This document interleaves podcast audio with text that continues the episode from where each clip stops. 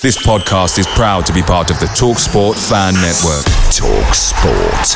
Powered by fans. There's never been a faster or easier way to start your weight loss journey than with PlushCare. PlushCare accepts most insurance plans and gives you online access to board-certified physicians who can prescribe FDA-approved weight loss medications like Wegovy and Zepbound for those who qualify. Take charge of your health and speak with a board-certified physician about a weight loss plan that's right for you. Get started today at plushcare.com/weight loss. That's plushcare.com/weight loss. Plushcare.com/weight loss.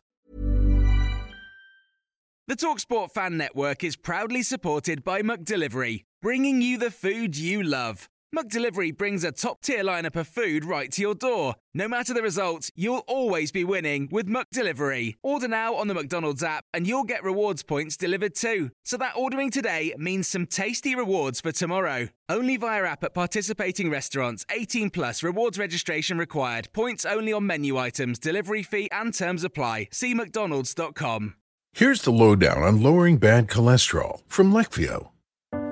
Lowering bad cholesterol is hard, but you could do hard. You lived through 5 fad diets, 11 sleep training nights, 9 mediocre middle school recitals, 1 heart attack. And with Leqvio, you can lower your bad cholesterol and keep it low with 2 doses a year after 2 starter doses. Prescription Leqvio and glycerin is given by a doctor for people with known heart disease on a statin with diet who need more help lowering bad cholesterol. Common side effects were injection site reaction, joint pain, urinary tract infection, diarrhea, chest cold, pain in legs or arms, and shortness of breath. Results may vary. Learn more at Leqvio.com. or call 1-833-537-8462. Ask your doctor about Leqvio. That's Leqvio. Lower, longer, Leqvio. Your work technology should help your organization run better. Monday.com is an intuitive platform designed to help teams of all sizes work better together and maximize results. With Monday.com, you can easily customize your workflows to fit your team's exact needs and create automated updates to keep everyone up to speed in real time.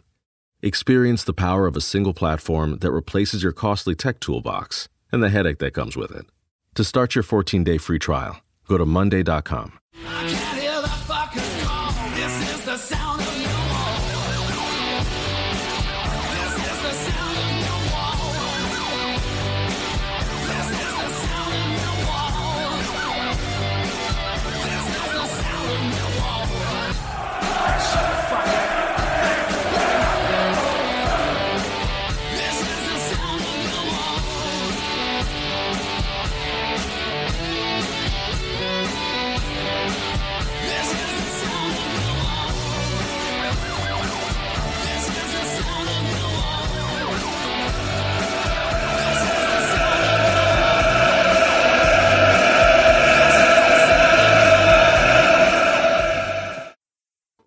Good evening and welcome to another edition of That Friday Night Live.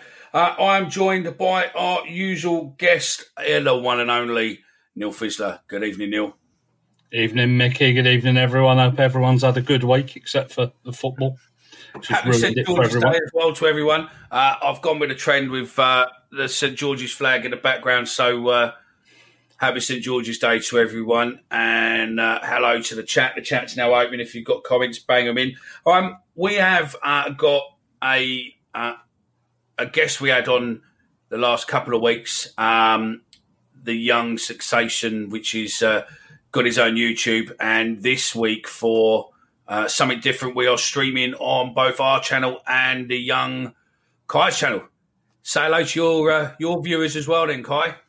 Hello, everyone. Hope you're having I've had a good week. Really looking forward to getting started. We've got another guest on the show who's joining us. It's about 1 o'clock in the afternoon where he is.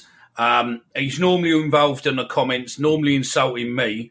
So I thought this week he's got a bit of time, and we welcome a good friend of mine, Stuart, all the way from California. Hi, everyone. So, question to you first then, Stu. Saturday's game.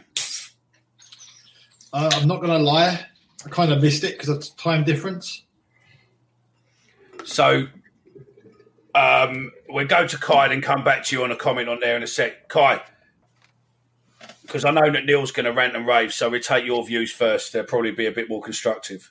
Neil isn't going to rant and rave because Neil fell asleep watching it. So I saw about 15 minutes of it. Yeah. So from the 15 minutes I saw, it didn't look that bad, actually. But I fell asleep. Are we talking about Wednesday's game or Saturday's game? Wednesday's game, not Saturday's. Wednesday's game, unfortunately, I saw. Yeah. Let's go quite first. Yeah, I meant Wednesday. We'll go Wednesday first. The Omar's not here. It's falling apart, isn't it? But even better if Kai could get a word in. Go on, Kai. So Wednesday's game was, we were taught a lesson, weren't we? I think it was a mixture of whether injuries played a part, playing, back three of Pierce Evans and Coops. We're going to have to agree with Neil here with Pierce. I think he's just a bit, he just lacks that initial burst of pace. And I think we, the Bournemouth attackers exploited that the other day. They were very, very good. I thought their neat interchange. We didn't get close enough to them. We didn't press as a unit as well as we should have done.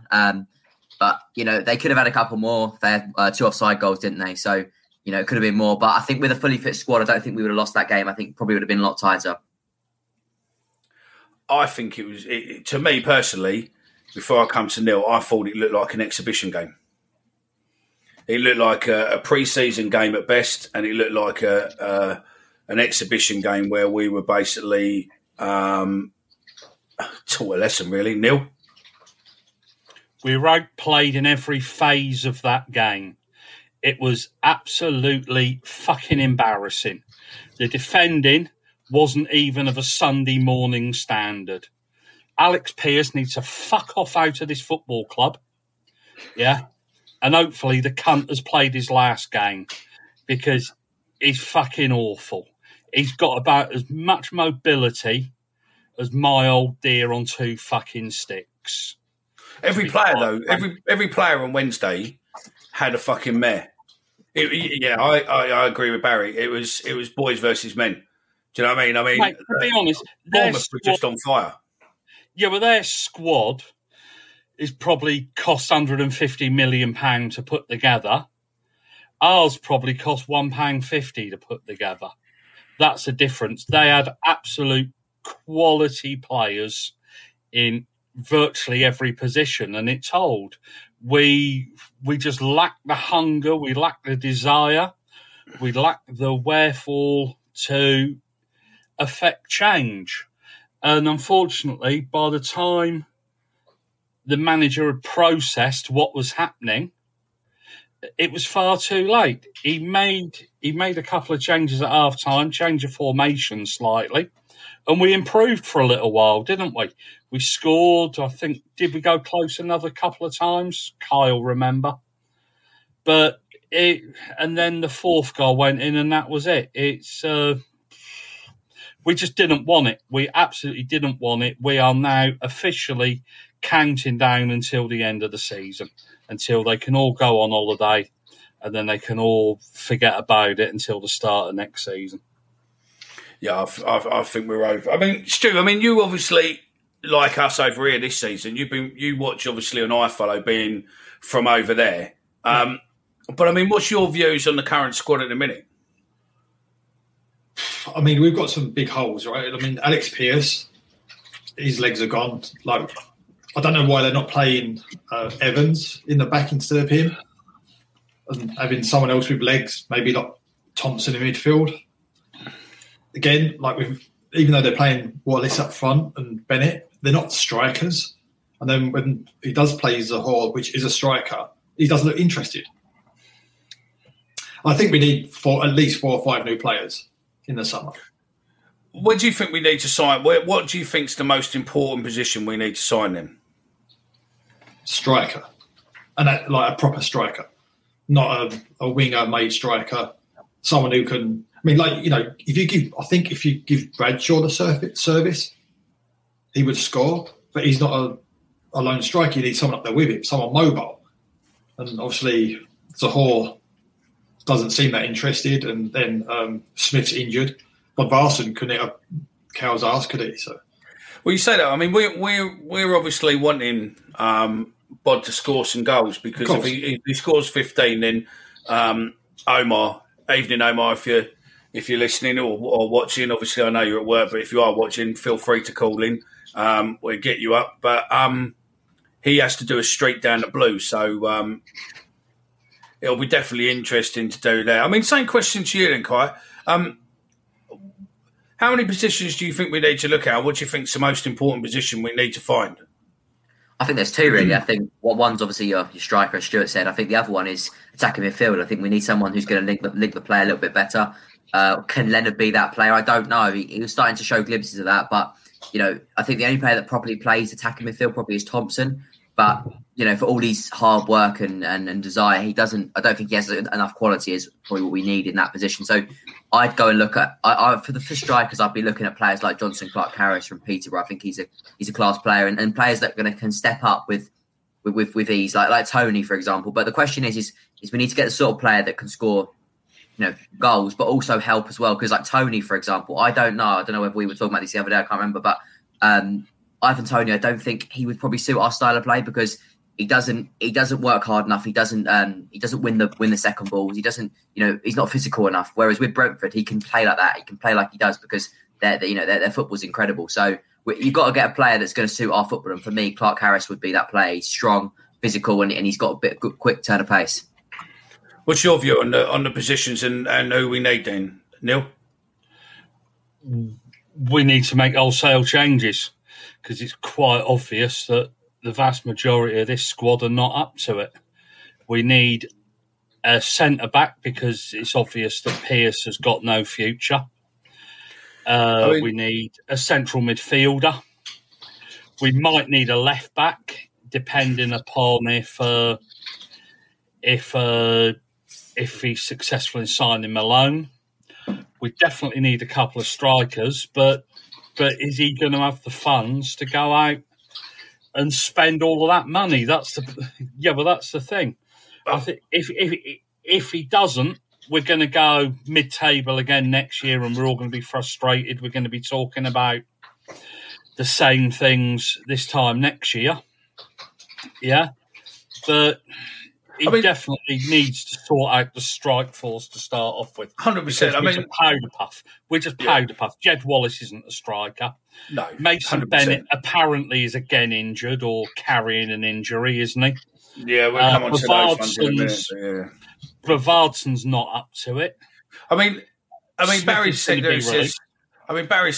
and says, "Look, thank fuck for Bart." Yeah, Bart.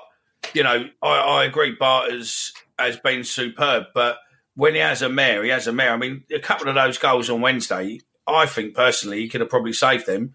I don't know if Horney's watching tonight or not, but, I think there was a couple of those goals where he possibly stayed up a little bit too long, and he could have possibly got his body in front of him. I don't know, but he just seems to, when he has a mare, he has a bit of a mare. But to be fair, they were walking the balls in, mate. They had no challenge getting those balls in. They were just literally, as I said, 10 minutes ago, it was an exhibition game. That's what it looked like. It looked more like an exhibition game than anything else.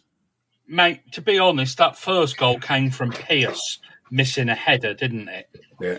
And left us badly exposed. Yeah.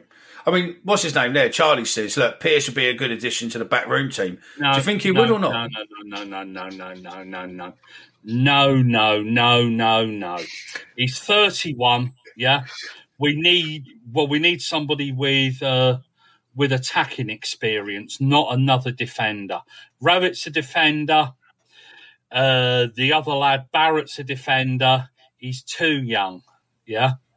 If he wants to come back in 3 or 4 years, yeah, maybe look at him. Yeah, but we can't keep on saying we'll put him on the coaching team. No, he's too young.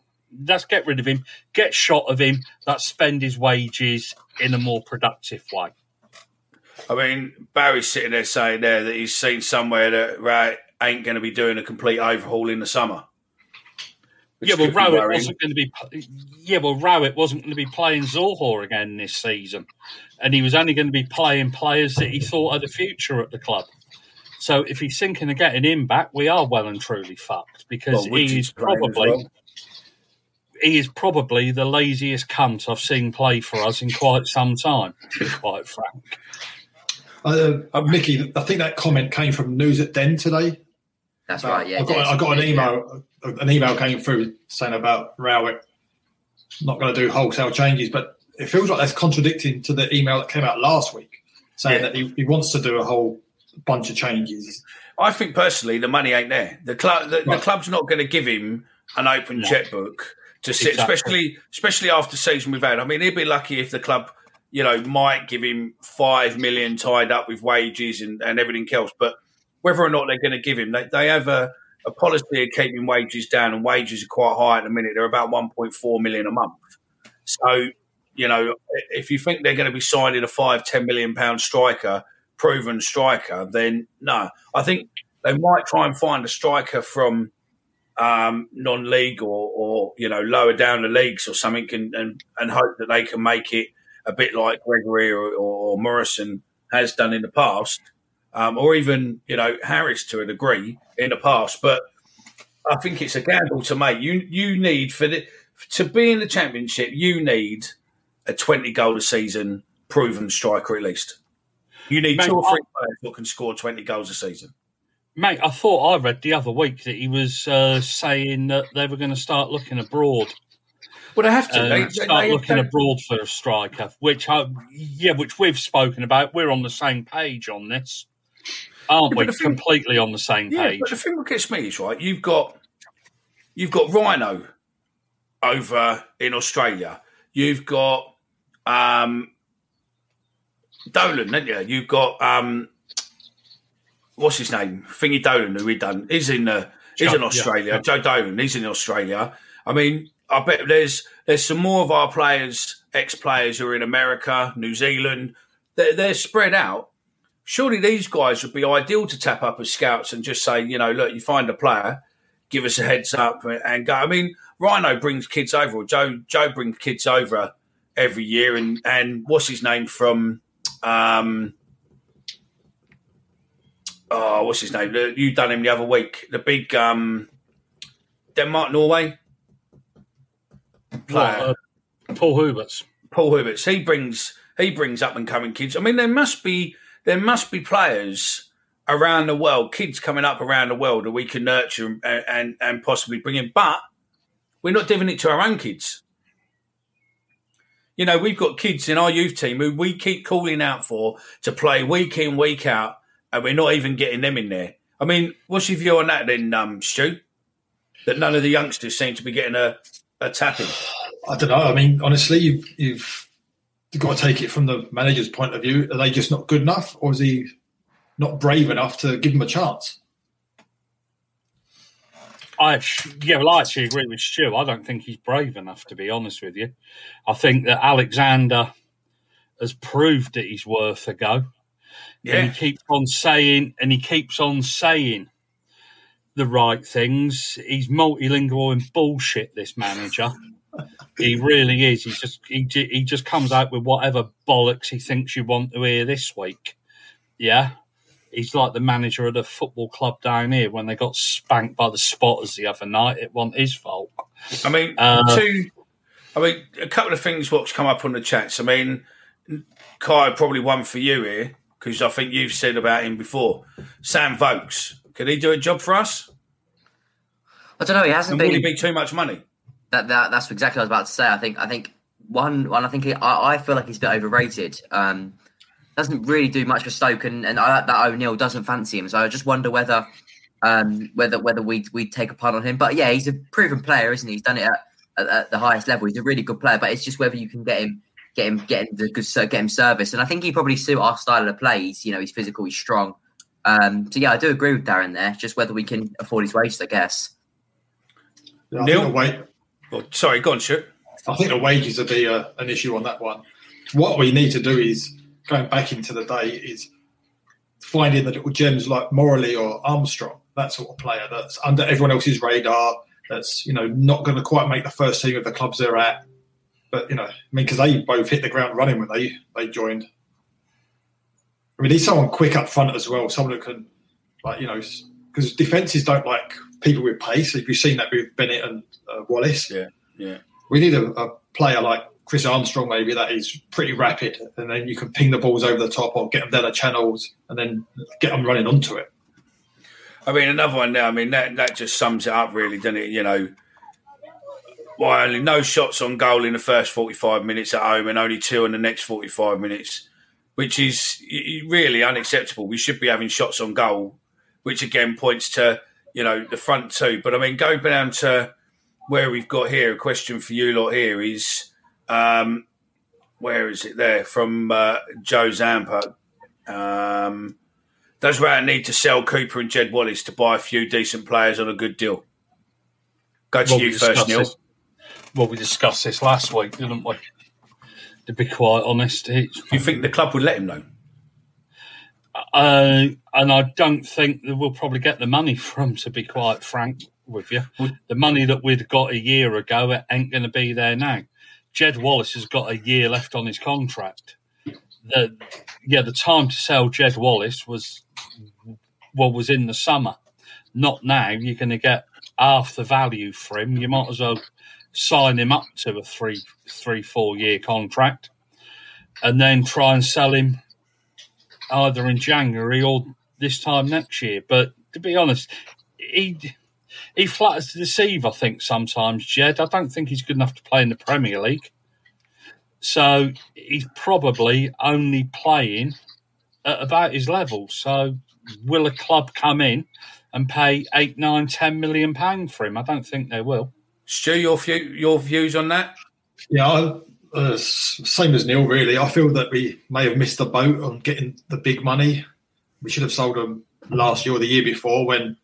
Like, you know, there's reports of Rangers after Cooper, and the reports were like 15 million. And if you've got 15 for him and maybe 8 or 10 for Jed, then if that money's going to go into the squad and do what Brentford do, sell their best players, replace them with players that they can, you know, improve and then sell them again. But I don't know what you'd get from now. I mean, who's going to buy Cooper now if he's with a shoulder injury? He's going to go straight into surgery at the end of the season. Yeah, he's probably... I've dislocated my shoulder before, and they can take 6 to 8 weeks to recover. I mean, obviously, I'm not getting physio professional club every day, but they can take a while. Yeah, but then that's also then perceived as a weakness, isn't it? Oh, exactly. In the medical. Yeah. Yeah, but let's face it. Again, Jake Cooper, he isn't going to go for the kind of money that we think that he's going to go for. Right. And as you say, we do have a habit of hanging on to our players for far too long. Yeah. When they've got a high resale value, we kind of miss the boat on it, I think, as Barry said in the chat. Richard Lacey's got a point as well. I mean, before we come to Richard Lacey, I mean, Kyle, what's your views on selling Cooper and Jed? I read somewhere, actually, on Stuart's point, I read somewhere that he's actually not going to have an operation. I can't remember where I read that. I don't know where it was, maybe a couple of weeks ago before...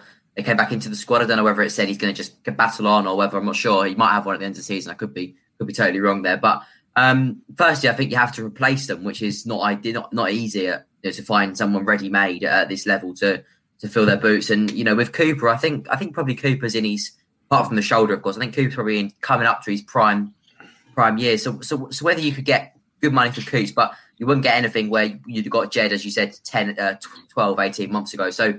No, I agree with. I don't know. I think we've missed the boat on Jed, as you've all said. But Cooper, maybe it's the time to sell. But I really like Cooper. I mean, going on to that point there, where it's obviously Rowett don't like kids. It's clear it's too safe and rather draw than lose. Goes on to there is in. Why haven't they loaned Alexander out? It's probably a good point. It depends on whether or not anybody was interested in him online. But would they sent him to fill him out, though? I mean, they sent him to Concord, didn't they, at the start of the season? Yeah, but... Yeah, did he go to Concord Rangers for a few weeks? He went out there for a couple of months, wasn't it? But he was suspended, I know he was suspended for about a month, wasn't he, after being sent off? But I think the ideal time is to play him now. Well, he brought back from Concord before they went to the final. Didn't they get... didn't they get a cup final and they got brought back? Yeah, they went to the trophy final, didn't they? Yeah. Yeah, didn't he score in the semi-final, something like that? I think he did. But it's a good question. Maybe Rowett hasn't wanted him to go out on loan. I mean, he's also had some personal issues, so probably couldn't go out on loan. Obviously, his grandfather died. So, I mean, the question what I've got is how much control does Rowett have over the academy, and how much is it down to the people who run the academy? Because I mean, we're bringing this up what Charlie's raised, and it gets raised all the time. He wasn't thought to be a cracking player at the time, and that could be a lot of things. I mean, if you read Michael Calvin's book about the agents and all that, I mean, no one wanted to touch Sterling from where he come from, his attitude at the time, everything else. Now look at him. So, I mean, it could have been that he just needed to grow up a bit. Maybe his attitude wasn't right. No club wanted to take a gamble on him. He's gone away, put his head down, got himself back into it and done. I mean, when we spoke to Cherno again, Cherno said, his head weren't in it, he weren't there. So I mean, at that sort of age, do you possibly fall out of love and then regain? Is that why we got rid of him? Because allegedly he's not a bad player now, is he? I think we fucked up. I think that I think it's openly accepted that Harris didn't like him and released him, and it's come back to bite us spectacularly in the fucking arse, that one, hasn't it? Let's face it. I mean, one day, what's his name disagrees with us on the youth because he's playing McNamara and Mitchell. But are they looking at them more as future team players in the positions they're playing in? I mean, they're more senior, aren't they? Yeah, but they're more senior, I think, than... Yeah, McNamara went out on loan and I think he was forced to play Mitchell, wasn't he? Because everyone else was injured. And he'd integrated Mitchell last season, I think Kyle, remember, better than anyone else. He integrated him at various times last season, didn't he? So he's been in and around the squad. I mean, like Richard Pierce's thing above, actually. You were above that one. I was going to say, yeah. That one there, we've scored one in our last three. Can we not look at some attack-minded youngsters in the last games of the season now? Nana Boateng, Abdul Malik, Jed Alexander, etc. Well, Abdul Malik can't even start for the reserves, can he? Yeah, Abdul Malik has only been making the bench, and maybe somebody will correct me on that. I think that's right, Neil. I think that's right. With Nana Boateng, he looks a special talent. I watched him last year. I think it was when the under-18s made the Chelsea game in the semi-finals or something, or quarter-finals, whatever it was. He was a very, very good player. He's lightning quick, and I absolutely agree with Richard Pierce. I think that Abdul Malik and these players and Nana Boateng, they need to be given a chance because some of these players, they come into the team. Look, I think Reading, for example, I think it's Holmes that plays right back.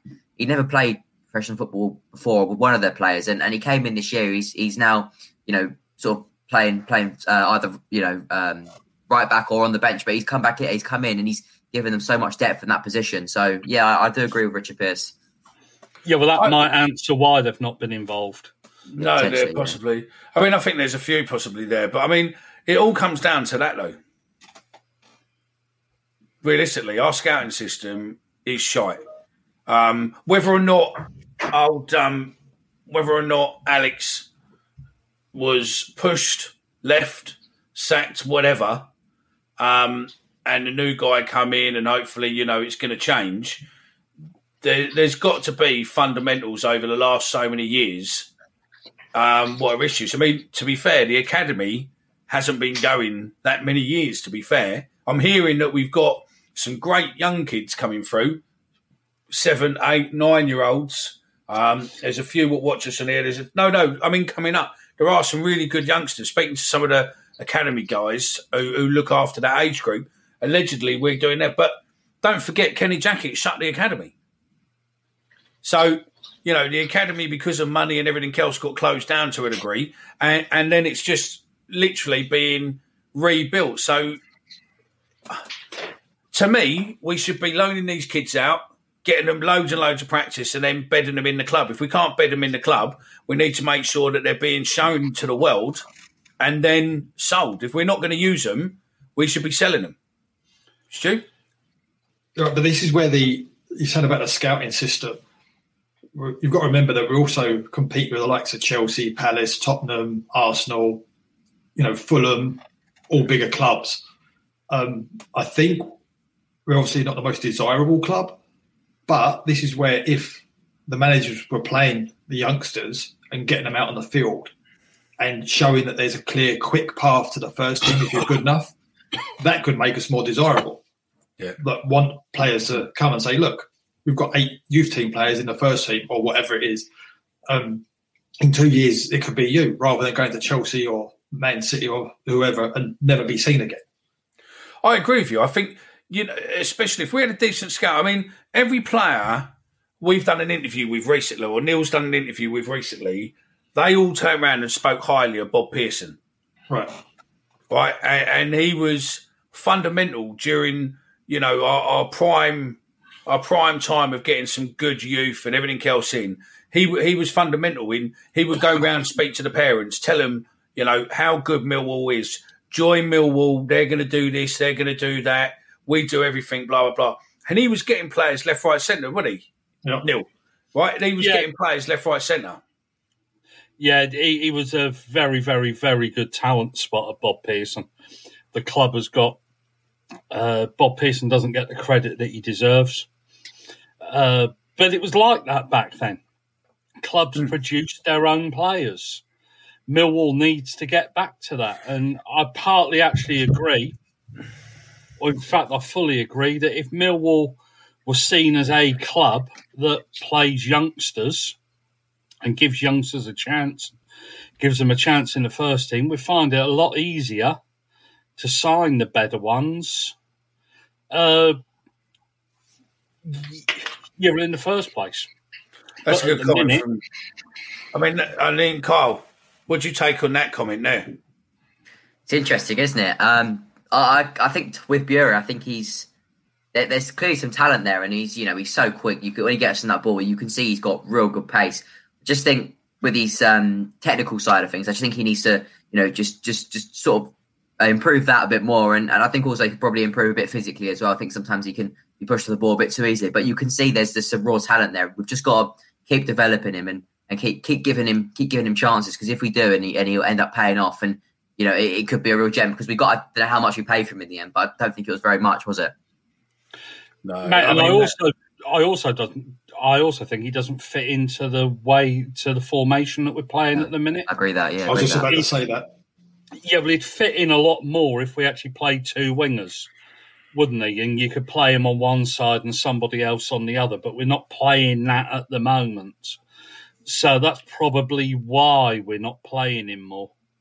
I mean, on that position, because all three of you then went, I agree with you, So, I mean, ideally, what position, we know what position Omar would want. To me, I just want him to fucking play a position and fucking score goals and win games. But start with you then, Stu. What positions do you think really, or what formations should we be playing? I mean, I don't know. That's a tough one, because 4-4-2 has always been traditional Millwall, right? But that feels like that's a dying breed of a formation nowadays.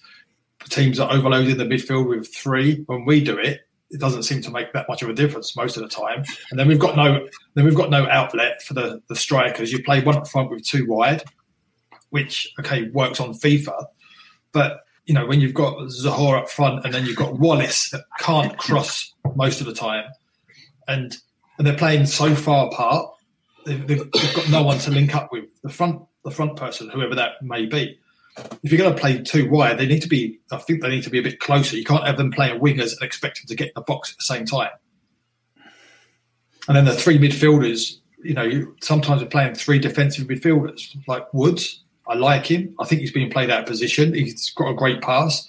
We've got Clifton Bell now, which obviously can play that holding midfield role. And then Leonard is a defensive midfielder. On August 25th, I'm the most brutal, vicious, ruthless champion that's ever been. The most anticipated original series is here.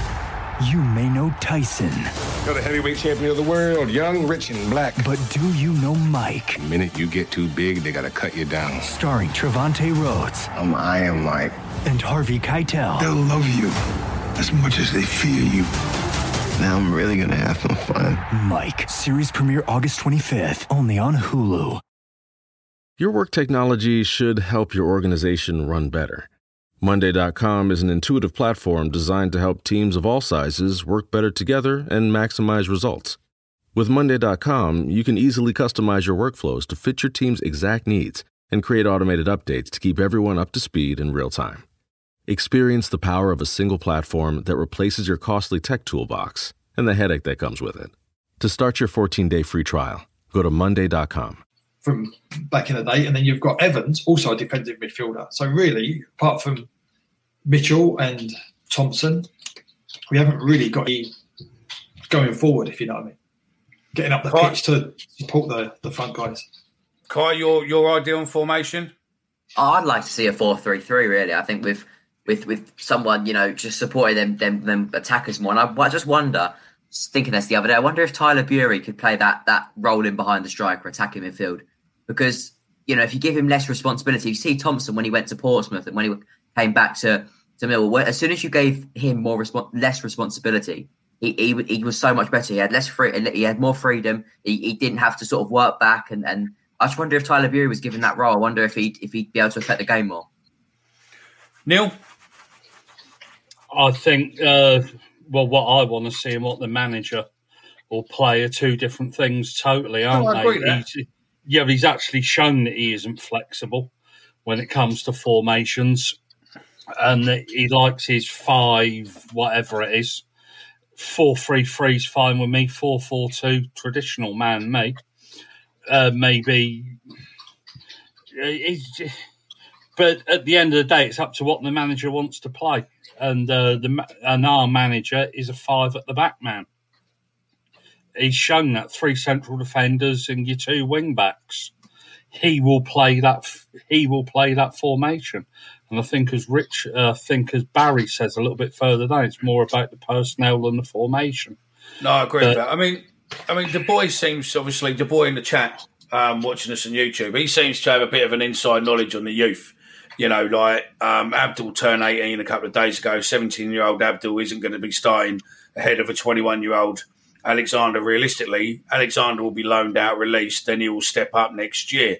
And that there, Jason Sancho, grew up and played in Bermondsey.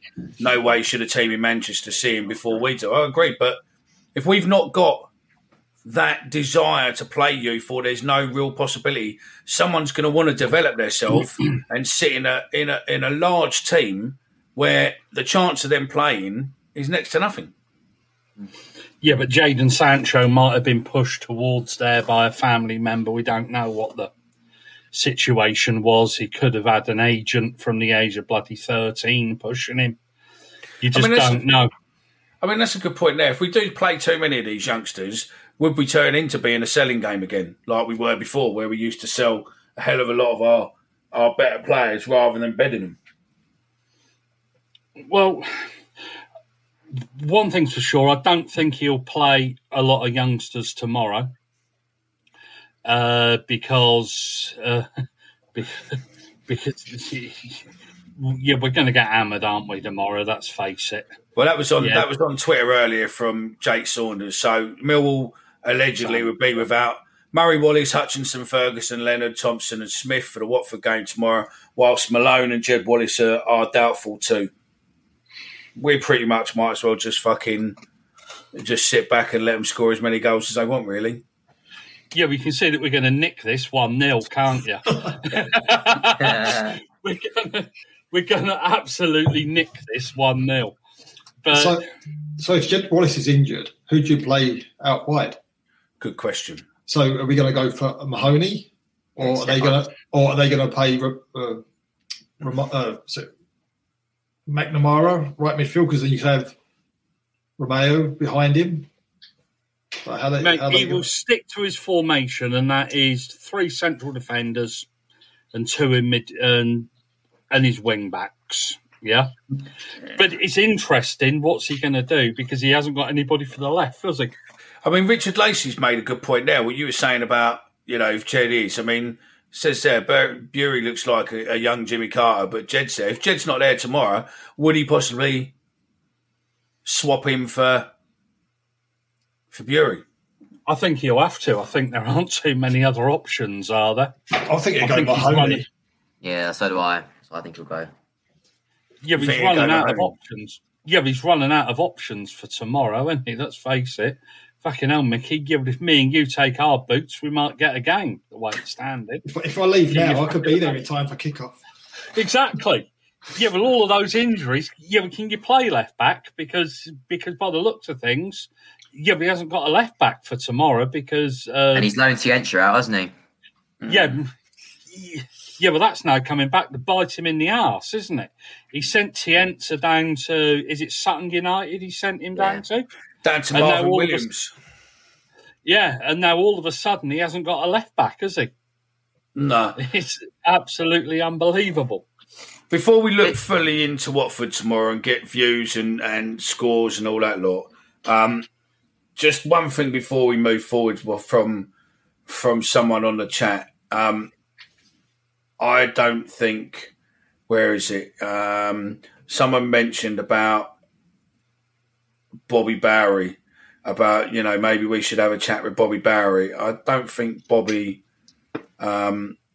relationship there, look, need to tap into someone like Bobby Bowery. I don't think Bobby and the club have a great relationship.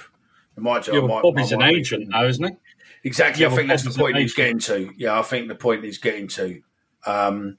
But I'm interested on this next bit. I know Neil don't want to talk about it to a degree, but it's happened and it needs to talk. And I'm interested in Stu as well there. I mean, obviously, it's guided me in with this comment, which we'll come back to in a sec. But your view, Stuart, of you're used to the American setup of sport where no one gets relegated, no one gets promoted, everyone stays in the same table as such.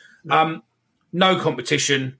It's just pretty much everyone wins. Obviously, I know that the NFL, everyone's on set wages, blah, blah, blah, and the draft obviously there to compensate for that. But what's your views of the football here with the European Super League? How's it been reported over there? No one's talking about it over here. I mean, they do have Sky Sport News, basically what you guys get. The 2 hours every morning, and they're all over that. But in the regular news and stuff, no one's talking about it. It's not a big deal. But like as you said, the American setup for sports. I've spoken to quite a few parents. My son plays baseball and stuff about like the relegation in the sports in Europe and the rest of the world, and they've all agreed that'd be more exciting for teams to get relegated. But you know, if leagues and tiers and stuff, but it's not set up like that. It's a franchise rather than sports. Like, you know, like it's a money making exercise. Yeah, totally. Yeah, all the sponsors and like, you know, like with the Major League Soccer as they call it, you know, any team any year could win it. And like, you know, if you're the worst team in the league one year, then you get the best pick of the players the next year. So they try and keep it even on that side. But for me, I'm not a huge into American sports. Like, you know, I'm learning baseball at the minute because my son plays it and my daughter plays softball. Other than that, I watch the Super Bowl, but I don't really care who wins it. And we'll watch the baseball, the World Series, which again always asks a question to the American friends, like, why do you call yourself world champions when you're the only country playing it? And they've never got an answer for me. Yeah, no, that's it. I mean, the thing what I find funny with this, before I come to you, Kyle, and then I'll come on to Neil, I know you don't want to talk about everything. The thing what I find funny about this is that Sunday, Monday, all of a sudden this broke, this is what's going to be happening. And then we are now Friday, less than 4 days into when this broke. Everyone's pulled out. It's no longer going ahead. We've had apologies from a Liverpool chairman. We've had apologies from the Manchester United chairman. We've had or the owner, Liverpool owner. We've had Manchester United chairman leaving, resigning from loads of different bits and pieces. We've had Arsenal make an apology. We've had the Arsenal owner come out today, say he's not selling Arsenal, basically piss off.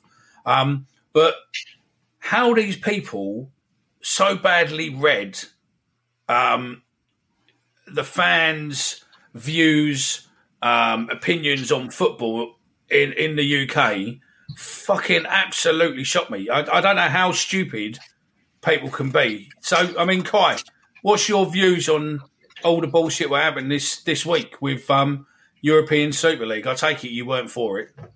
Nah, definitely not. It moved so quickly, didn't it? Sunday night, it was happening. Tuesday night, they've all pulled out. I think they were naive to believe that the fans would take it well. I think it was clear that no fans would ever want to, would never take this because, you know, it just ruins the English game and the whatever the sport that we love.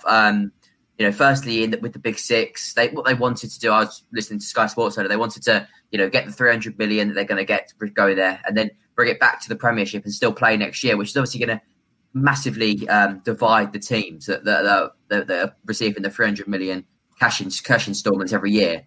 And, you know, that's so unfair. It's going to massively create such a gap. And, yeah, I just thought it was really bad what they were trying to do, but I was definitely pleased to see them all pull out eventually and to come to their senses. I'll leave Neil into this one. I thought it was highly amusing that someone like Sky Sports were so fucking as if they were on the fans' side when, let's be honest, if it weren't for Sky in, 94, this is what fucked football up going back that many years, to be fair. And then all of a sudden they feel aggrieved because someone wants to run something else probably without inviting them to the table. Neil. I've got nothing to say about the fucking European Super League. I don't give a shit about it, yeah? Yeah, well, I'm a Millwall fan. As long as I can watch Millwall, let those cunts fuck off and do what they want. Now, yeah, but would it have benefited? Say for instance... Yeah, no, let's move on. I don't want to talk about it. No. Say, for instance, the Super League took place, right? Right, the Super Six, even though Arsenal's middle of the table, the Super Six get expelled from the Premier League. What happens to the league this season? I don't give a fuck about it, mate. Yeah, we go up? Yeah, well, it ain't happening. Let's move on. Okay, fair enough. You've got the thing. But what would happen? Yeah, well, that's what I'm asking. Would Millwall go up if the Super Six got pulled? Got nothing to say on it, mate. Yeah, but it ain't happening. Millwall go up. Move on. Well, it was an interesting point, wasn't it? Because they were talking about, you know, how would it work with the EFL? Because obviously 6 clubs would have to replace them, and would we go up? Would there be 9 teams in the playoffs, or would just the top 6 go up? I don't know. It would all be interesting to see what would happen, but ultimately, I'm pleased that it didn't happen. Part of me wanted it to happen. Get rid of all the Big Six, so we actually get a chance to maybe go up. But like, realistically, like it was going to be terrible for football. It's just the rich getting richer. There's all the smaller clubs are going to get left behind. There's no way these clubs are going to be sharing 300 million with the lower teams. They didn't want to even bail out the Football League when the pandemic was on. No, I mean, final point before we go to Berylson, right? My question, my thing on this is look, right? It made me die, right? That these 6, what they wanted to do was renegotiate on a Champions League purse. That's what this was all about, was renegotiating on there. And then they actually thought, we're going to look at something a little bit different to make us a bit more extra money. The trouble is, all of a sudden, it backfired. Sky, I think, are hypocritical cunts because it weren't many months ago that they wanted to suddenly rake in money on the back of the pandemic by charging people 15 quid a time, what they were splitting with the teams what we're playing. No one wanted to play fucking 15 quid to see Burnley play Brighton, for fuck's sake. But they wanted to sit there and try and charge people extra. Now, all of a sudden, it's someone doing stuff without them. They're suddenly rounding on the likes of Jamie Redknapp, you know, Carrigan, fucking Neville, anyone they could get hold of to sit there and throw an opinion out.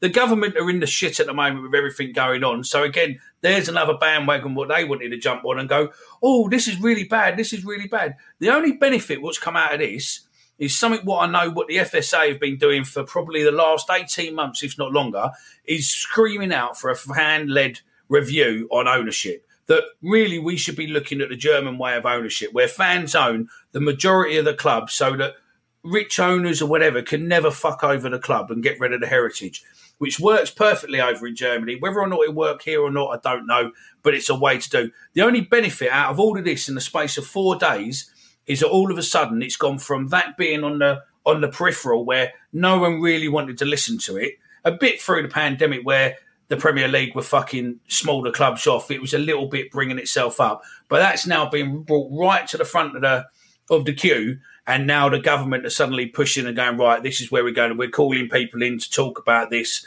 and everything else. That's the only benefit out of this. The rest of it, we knew that Sky were snidey cunts. We knew that BT Sports were snidey cunts. We knew that all these owners, the big owners, were all snides with it, mate. And that's it.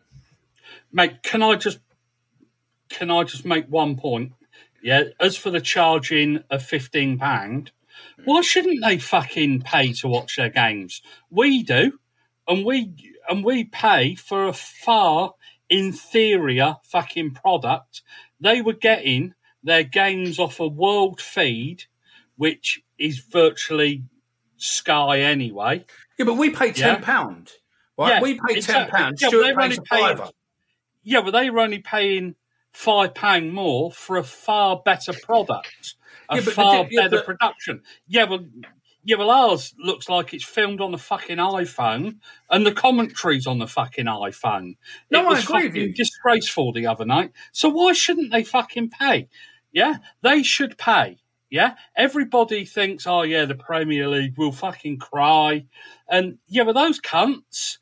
They ran campaigns so they didn't pay more than £20 at an away game. But they don't give a fuck that we're paying £45 at Ipswich to sit behind a fucking post. So this is what I'm saying to you. There is no thing.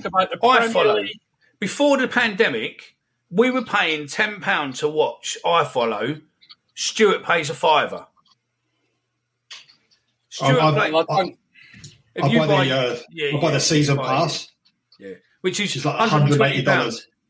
Yeah. So it's about £120, isn't it? Something like that, 140, yeah, something like that. So there's already... iFollow was always for overseas views, not for the UK. So it was over for overseas views, pure intentional, because they never wanted this mass volume, what they've had. So all of a sudden, when they've got it, they use the cameras what are in the stadium. There's a 4K camera, what they use for TV highlights, et cetera, what they record it on. They're using that one camera based in the centre of the fucking of the stand. So you were never going to get high quality thing because no TV company is going to suddenly invest that much money to put 2 or 3 cameras in a ground. You know, the only reason Sky and all that do because they make so much more money through the adverts and everything else. I can't see iFollow be making that. No, well, it's all taken off the world feed. It's to do with the Premier League productions. They produce it because they sell. Yeah, well, Stuart can probably watch every Premier League game anyway, can't you, over there? I know you can in the Caribbean. Yeah, South African Super Sport show every game. Yeah, well, I'm not going to say that because I've actually got IPTV, so I know, basically. Yeah, a lot of the Premier League games over here, it was on NBC Sports. And now it's split off onto Amazon and Peacock, which is like you've got to subscribe for that. So there's not as many games on as it was like a year or two ago. That's for sure. So before we got into iPhone, the other thing what was there, what all of that started to is, are we lucky to have Berylson as our chairman? He's American, I know, but he's definitely not here for. It's definitely not here to put us into a Super League and rake money that way. But he's got to get his money back at some point. I think he's been good so far. He's invested £70 million in the club over, 10, 11 years. So he's there. But will he ever give us that final big cheque to make a couple of big signings? That's the question. I think John's nice. I know John on a personal level, and I think he's a nice fella. Mate, I think John Berylson's been fantastic for this club, considering the cunt we had in before him. Yeah, who wanted a fucking Will Lyons? Yeah, and that fucking moron, what that stood in the fucking middle of the pitch at that game with a microphone put on the fucking shirt and thought we were all going to fucking love him. Yeah. DeSavry, wasn't it?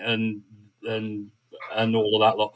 John Berylson has done a fantastic job for this football club. Yeah, quite what's in it for John Berylson, nobody knows. I suspect it's something to do with regeneration and there's a ton of money to be made around that. But good luck to him. He's kept the club going when, quite frankly, some other chairman would probably have washed their fucking hands of us and walked away when things have gone a bit wonky at certain games. But John, I've got nothing but admiration for John Berylson.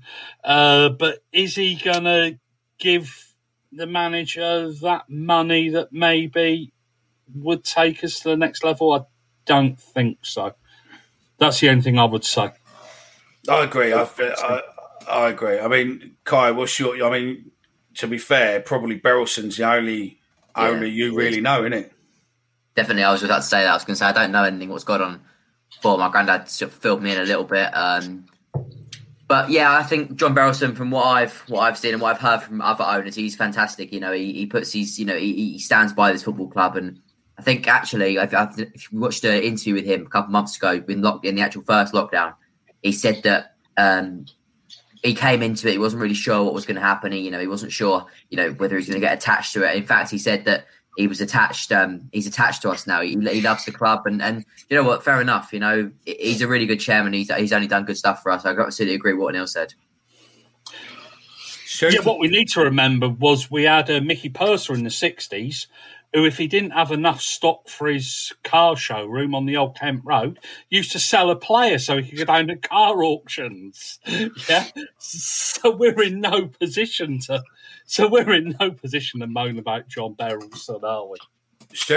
I think he's been great. I mean, what more could you ask for? My only real comment would be is if he does want to get some money back from the club, he needs to invest to get us in the Premier League. Not that I really want us in there, because for one season it would be nice for the money. But like, if he wants to recoup some of that money, maybe this is a year he needs to invest to push us on, like in regards to the regen. Well.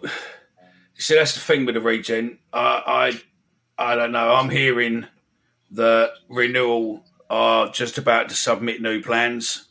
We've been sitting on our drawings for, 18 months, 2 years? And have we actually submitted full planning permission yet? I don't think we have, which is a concern. But again, it's a lump of money. It's going to cost them probably best part of maybe £1-2 million to submit those plans and pre-planning and everything else. But what you don't want is to get back in the same position we were in before, where Renewal's submitting plans and using the old chestnut of going, well, look what we've done.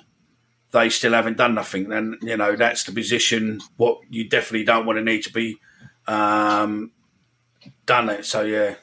But couldn't it be a case of Millwall don't want to show their hand first? Maybe there's a bit of brinkmanship going on there. I don't know. I mean, my real job is I work within construction.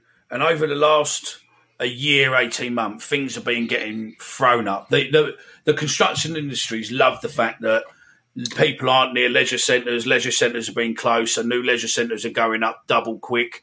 The school work has been going up double quick. New builds are going up double quick. You just go round Nine Elms and all round there, down Vauxhall. Things have been thrown up over the last year. The whole landscape has changed so much because no one's around, so it's easy. No commuting. You don't have to worry about traffic as much. You can just start piling stuff up. And that would probably be the time to start, ploughing stuff up. But again, without the planning permission, without everything else, It is what it is, but yeah, I don't know. Look, we're coming towards the end, so we're tap onto the game tomorrow against Watford. We'll come to you first, Stuart.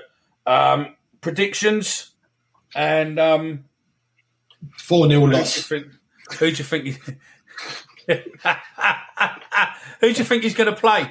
If now that's going to be the work one. That's going to be the hard one for you. What's going to be your team to play tomorrow? Same back three. It'd be Cooper, Pierce, and then who else is left? I don't know, have we got any more defenders left? Yeah, well, that Sal's going to be fucking lipping his lips at the thought of fucking Alex Pierce marking him tomorrow. Right. But he won't sleep tonight. We're fucking trembling with fear, will he? The poor little cunt. He'll be fucking... we'll be coming down with a case of the Millwall flu in the morning. No, I don't know. It's going to be tough. I mean, if Wallace is injured, then he's going to have to go Mahoney. And then Zohore up front, maybe, like he did on Wednesday. Yeah, but Bavardson will play somewhere. He's got to, hasn't he? Yeah, but he didn't. Yeah, but did he come off the bench on Wednesday night? No, I don't think he did he? So maybe he'll play him left back. Fucking hell, yeah, but he can't do. Yeah, but he can. Yeah, but let's face it. Yeah, but he won't do any damage up front, so we might as well fucking try and play him somewhere. Yeah. Kai. I'll go with the lineup first. I'll go with, obviously, Bart in goal. Evans, Pierce, Cooper. And I reckon Malone and Jed will be fine, I reckon. I don't know, but I've got a feeling they'll be all right. Games. I don't know. I think with Jed's always battles on, doesn't he? He always seems to be okay. So I reckon Jed will be all right. And Malone had an injury a couple of weeks ago and he played on. So I hope they'll both be all right. Maybe it's just... hopeful thinking, but we'll go with them in the lineup. We'll go McNamara and Malone. Then I'm sorry about this, Neil, but I'm going to go Woodson, Keith and Bell plus Mitchell, and then go with Jed and Bennett up top. But here's a question for Neil quickly. I'll go with a 1-0 defeat. But I'll go with a quick question for Neil. On Wednesday night, we were talking about the back five earlier. We were saying about how Rowett's quite rigid in his thinking with his back five. Do you actually think that we defended better as a four?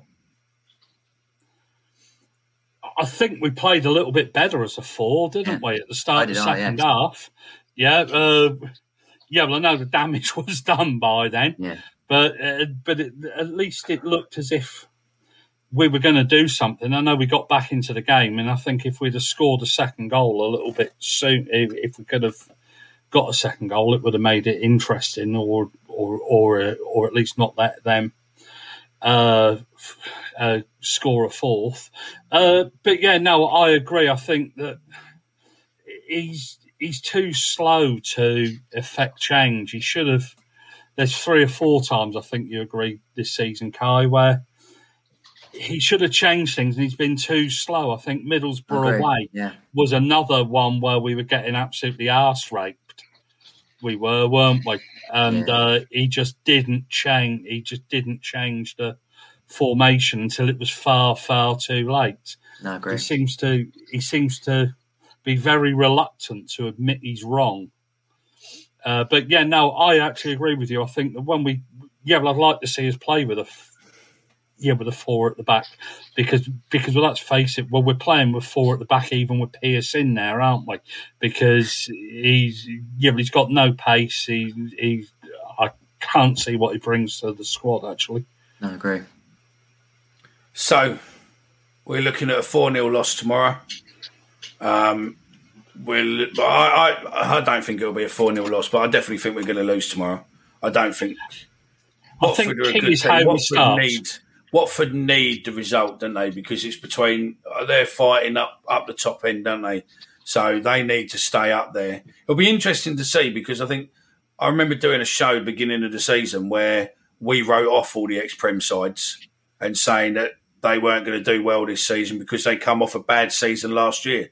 But they've all seemed to have performed this season. Man, I probably have to dig out a clip for next week's show to some of the comments what were made by various different platforms on the show where literally they were all writing off Norwich, Bournemouth, Watford, etc. But they performed. They're performing so far, so yeah. Mate, I think what's key tomorrow is that we get off to a good start and we don't concede an early goal. Yeah, I think if we're fairly tight at the back, we tend to stay fairly tight at the back. We can be very, very difficult to break down when we want to be.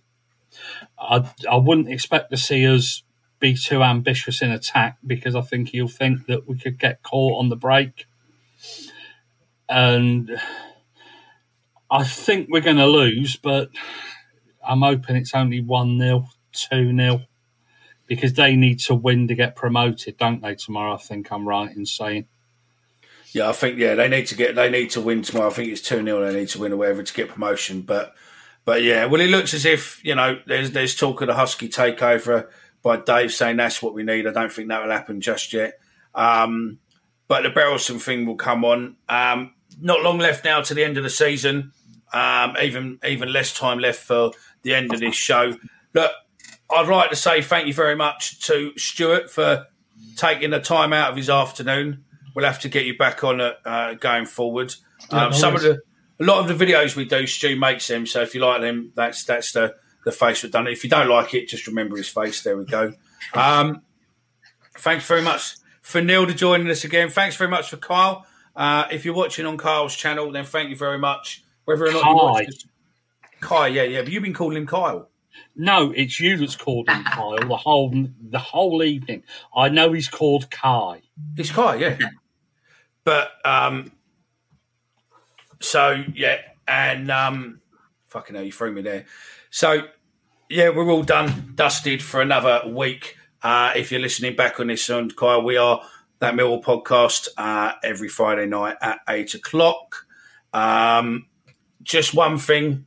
It looks as if the European Super League debacle isn't over yet. It looks like it's going off at Arsenal. So we're done for another week. Thank you very much. We will see you. That's the best one there. We will see you again next week. This will be up for a podcast shortly. So if you are listening on that, I loaded it up correctly. So thanks very much. See you next week. Yep.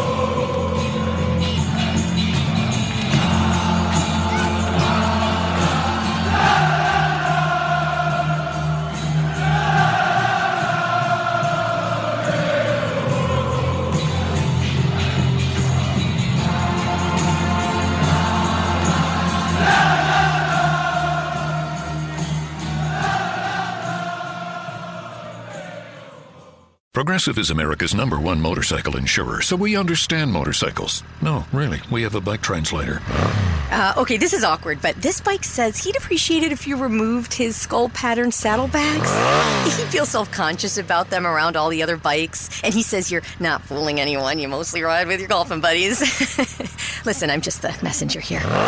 Oh, no, I don't want to say that. I think you made yourself clear. Quote with Progressive and see if you could save with America's #1 motorcycle insurer. Progressive Casualty Insurance Company and affiliates. Away days are great, but there's nothing quite like playing at home. The same goes for McDonald's. Maximize your home ground advantage with McDelivery. Order now on the McDonald's app. At participating restaurants, 18+, serving times, delivery fee and terms apply. See mcdonalds.com. Hey, it's Paige DeSorbo from Giggly Squad. High quality fashion without the price tag. Say hello to Quince. I'm snagging high-end essentials like cozy cashmere sweaters, sleek leather jackets, fine jewelry, and so much more. With Quince being 50 to 80% less than similar brands.